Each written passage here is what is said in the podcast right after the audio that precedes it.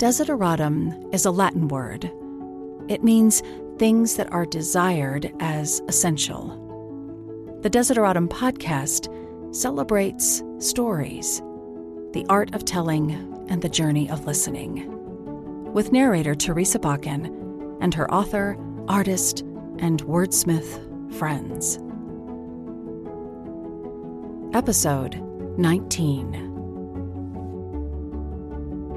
I, I, wrote my first book when I was in college, but I didn't get my first one published until the same year I started collecting Social Security. So there was a long, you know, time period of, of apprenticeship, um, you know, in between. And part of that was the transition from writing and publishing short stories to looking for a, a home where I could, um, you know, explore ideas at greater length. But um, you know, I also wanted it to be a place where I had a chance of, um, you know, bet the best chance of getting published. This is author James Ross. He joined our Zoom call from his writing space in Wyoming, with an open window looking out on the Grand Tetons and the occasional traffic noise. We talked about how his long path to publication came through mystery and crime writing. He has a three book series. The first is out. It's called Cold Water Revenge. But our conversation today is actually about a detour into historical fiction that begins with a challenge from his agent and leads him down a trail of research into a presidential assassination attempt he'd never heard of before. So he called me into his office and he said, Look, I want you to start working on your next book. And I want you to follow the formula larger than life character, exotic locale, and global stakes. And as I'm doing some research, I ran across, you know, thank God for the internet and Google and the stuff you can find now but it popped up this tiny article in an, an Italian newspaper from March 1909 that uh, reported the Italian police in Naples had taken a passenger off the uh, ship carrying Roosevelt and his safari to Africa. Uh, and the, the person they took off the ship um, was accused of, of uh, trying to kill Roosevelt by attacking him with a knife. Now, I had never heard of an attempted assassination of Teddy Roosevelt, you know, other than the final one in Minneapolis when he ran for president in 1912 and famously gave that speech with you know, a bullet in his chest and blood pouring out of his shirt, declaring that it you know takes more than that to kill a bull moose. But I read that and it raised two intriguing questions in my mind, which I try to answer through this book. Okay, one, how come it's not in history books, you know, or biographies or anywhere else in English? Um, was it obviously it was suppressed, but if so, by who and why? The second question, which the book also attempts to answer, why try to kill Roosevelt anyway? You know, for all intents and purposes, uh, he's done. You know, he left the White House of his own accord, uh, declaring that he would follow George Washington's example and not run for a, a third consecutive term, but everybody focused on that word consecutive. You know, would he come back and run again? Okay, I want to pause and add something. The book James writes is historical fiction. It's called Hunting Teddy Roosevelt. It takes place during a well documented expedition safari that Roosevelt leads in Africa. James imagines the forces that want to keep Roosevelt from returning to politics, and he plants a hired assassin on the trip. But his assassin, Jimmy Dooley, is more than a gun for hire. He reflects the prejudices of his class against the elite of his time. One of the things that I um, enjoyed in the story was your introduction of uh, Jimmy Dooley and that his his background and how you lay out you know how he came to be his motivations i guess i think you write him very sympathetically totally modeled on on my paternal grandfather uneducated. I think he went through the third grade. Um, he was, you know, jack of all trades for a while. He was a professional boxer, mm. but basically he made his living the way Jimmy Dooley did, you know, um, uh, practicing his skills for money, and uh, that was family legend. Uh, I only knew him when he was an old man, but he was still the most scary human being I'd ever met to the time. So why mm-hmm. why a character like Jimmy Dooley? Why put that component into the story? Um, well, first of all, you have eh, you have to have an assassin and give him a history, or else he's a cartoon character. And for me, the um, you know the idea immediately popped in my mind. Oh, that's pops.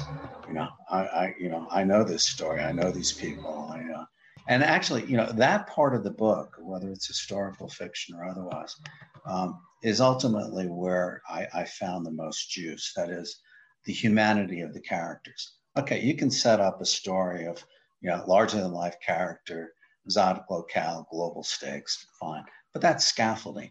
When it gets down to the characters themselves, um, you know, it's their humanity uh, that that attracts us. You know, in the case of Roosevelt, for example, okay, he did all these great things, and um, it's a, it's a temptation in writing historical fiction to treat the larger than life, you know, great movers and shakers of time as you know great people in all aspects of their life. But the truth is, absent those you know opportunities they had to do great things on account of their unique skills, they are fathers, they are husbands, they deal with, you know, domestic issues that are as, you know, rich and, and unresponsive to our efforts as you and I. And, um, you know, so it's in the, the interaction between Roosevelt and Kermit, or, you know, Dooley's love for his brother, or, you know, the Maggie Ryan character and her struggles with, you know, being a woman of the turn of the century who has ambition but has to really use all her wits and physical courage and guile to even you know get through the door much less you know succeed on the other side. I actually i went to the internet to see if she actually existed because i was i was curious about who the grocer's daughter was. Um, and i just wondered where that i where the idea came from because her character becomes very integral to the story and i mm-hmm. think she's she helps uh, sort of reveal things that we might not have known too about that whole area when you're talking about the global impact mm-hmm. like her mm-hmm. her work um, kind of around the safari is so enlightening um, to this in moving the story i thought um, her character evolved over many drafts and um, the challenge for a writer is point of view uh, in the movies, they have the camera, you know, parrot on the shoulder. Mm-hmm. Uh, you can um, focus on a scene. You don't have to do description. Your audience sees everything, and and what you learn, what you learn about the story through, out of the mouth of multiple characters. In fiction, you have you generally have a point of view character, and everything's going on inside his or her head, what they see, what they feel, etc. Well, that can get kind of boring after a while for a reader. So the technique is to give your major point of view characters a sidekick, you know, with whom they, you know, share ideas and dialogues. So for, you know, Roosevelt, it was from time to time Kermit or Dooley, and from other times uh, the Maggie character. The original uh, I had in mind was was uh, based on the uh, Nellie Bly, you know, the famous uh, newspaper reporter at the turn of the century.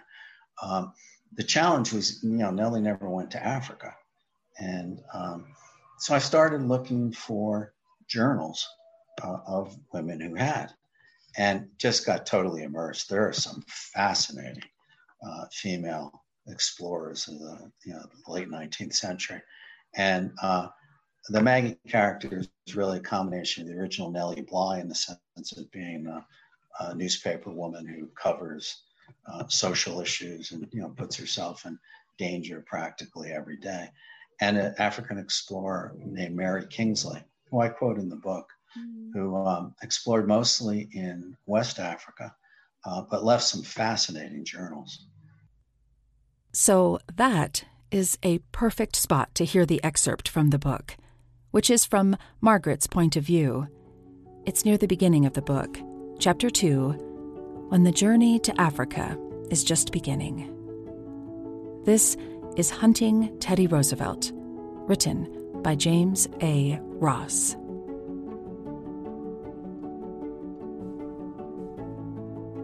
Margaret Dunn walked into her first class cabin and smiled in satisfaction at its accommodations. Rather than struggle through the mass of humanity that had gathered to give Teddy the big send off, she'd boarded ship early, intending to enjoy the luxury of her cabin and to listen to the bands and crowds at a buffered distance. Mr. Hearst had wanted her to travel third class or even steerage, as she had the previous spring for a story on German immigration. But getting close to her quarry would be difficult, if not impossible, unless she had access to the dining rooms and salons where he would be spending most of the voyage. Mr. Hearst had finally agreed to pay for a first class ticket. Though it cost more than he had promised to pay for the stories she hoped to write, a fact that made neither of them happy. All she wanted now was to relax and enjoy.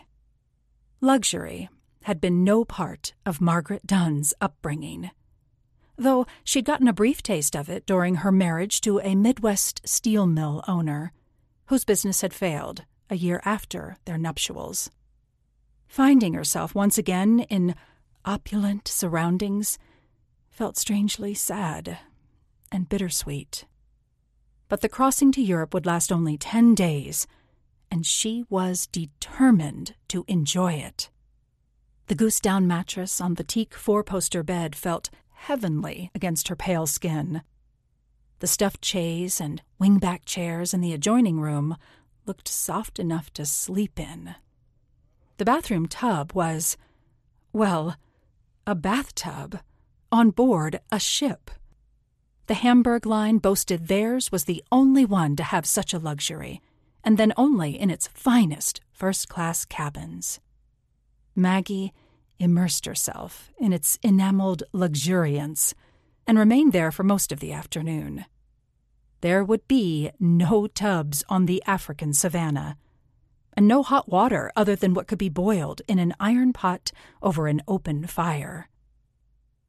The man for whom the bands and the crowds clamored so exuberantly could have no idea that she intended to join his safari and chronicle its adventures for the Hearst newspapers.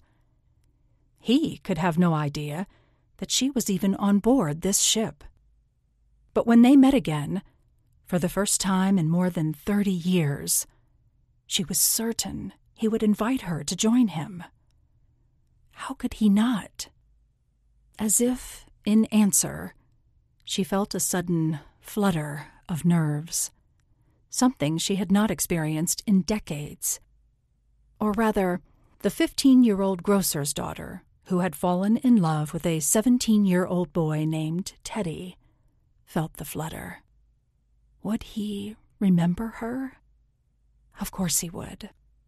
A week after he'd walked into her uncle's gymnasium to learn how to box, she and Teddy had become each other's first kiss. When she ended their adolescent romance a year later, they were each other's first broken heart as well. You don't forget such things. Still, would he know her story since then, as she knew his? Maggie Ryan, grocer's daughter, who had turned herself into Margaret Dunn, muckraking Hearst reporter, famous in her own right for exposing the horrific conditions in New York's garment district sweatshops, and countless other stories? Of course not. Not even her two deceased husbands knew all the hows and whens. The boy with whom Maggie Ryan had exchanged that forever imprinting first kiss was in for a shock.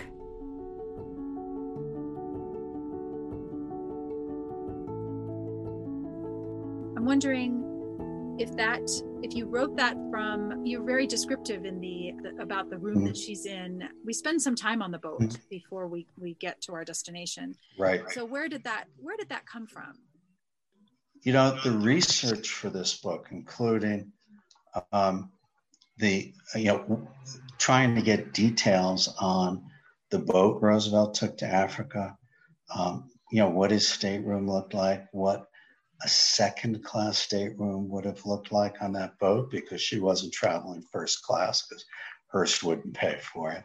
What steerage looked like because ultimately she, you know, finds herself down there, and that holds true not just for, you know, a description of the the stateroom, the, the actual um, boat he took, what the actual stateroom looked like, or when they get to Africa, things like what was a German officer's uniform, uh, you know, comprised of in 1909 Africa, in German East Africa? What did the Askari wear?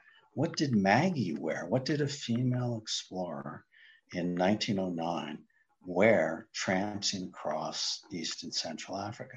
And where do you find that stuff? Right. Um, it's a lot of research. And then you tell some really fast moving stories of of the dangers the perils that they find themselves in in actually hunting some of this large game. And was that all um like did you go and research that to find actual instances of them or where did you fictionalize a lot of that for for drama and for uh, excitement? Eh, both really. Roosevelt wrote probably the best safari book ever written african game trails. And he yeah, he lays out the whole safari day to day. Uh, he's an extraordinary writer. So what I did in in this in my book was I took that. You know, he wrote the story of of his safari. I wrote the underlying story of him being hunted while he's you know while he's the hunter being hunted basically. And so those excerpts, you know, are are mostly from his book. They set up the scene and uh, what I've fictionalized in several of those scenes is, you know, the actual dramatic scene with a wounded game animal or something that that Roosevelt recounts in his book, and I add the Dooley characters tampering with this, that, the other thing to enhance the danger of that scene. But so I like to um, I like to ask every author, for you, what is essential? Growth.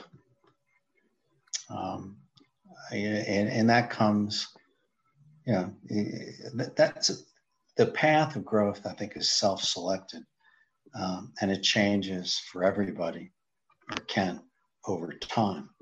But I think we find satisfaction in growth uh, more than anything else. I mean, the saying, of course, is it's the journey that not the arrival that matters, and uh, I think that's that's true. I've you know I've been various things in my lifetime. Uh, you know, Peace Corps volunteer, Capitol Hill um, staffer, Wall Street lawyer, now writer, and the sad, most satisfying part of that, uh, father, grandfather, husband, is the journey and and the growth, the personal growth uh, at each stage, and hopefully, you know, if not every day, more frequently than not. So, um, you know, that that that's my answer. Growth. I I love that. I hmm. love that. That's fantastic. That's a great answer. Thank you. We ended our conversation there but then James asked me to pass along a plea, a request that if a professional historian, a scholar, is listening, that they dig deeper into the facts in the 1909 Italian article that inspired this fiction story. You can find Hunting Teddy Roosevelt everywhere books are sold, and connect with James through his website and his newsletter I'll put a link in the show notes. And of course, on the Desideratum podcast website. Thanks for listening. Thank you. Thanks for taking so much time to talk to me today. It was really a pleasure getting to know you. Well, it's my pleasure, Teresa. Thanks for having me.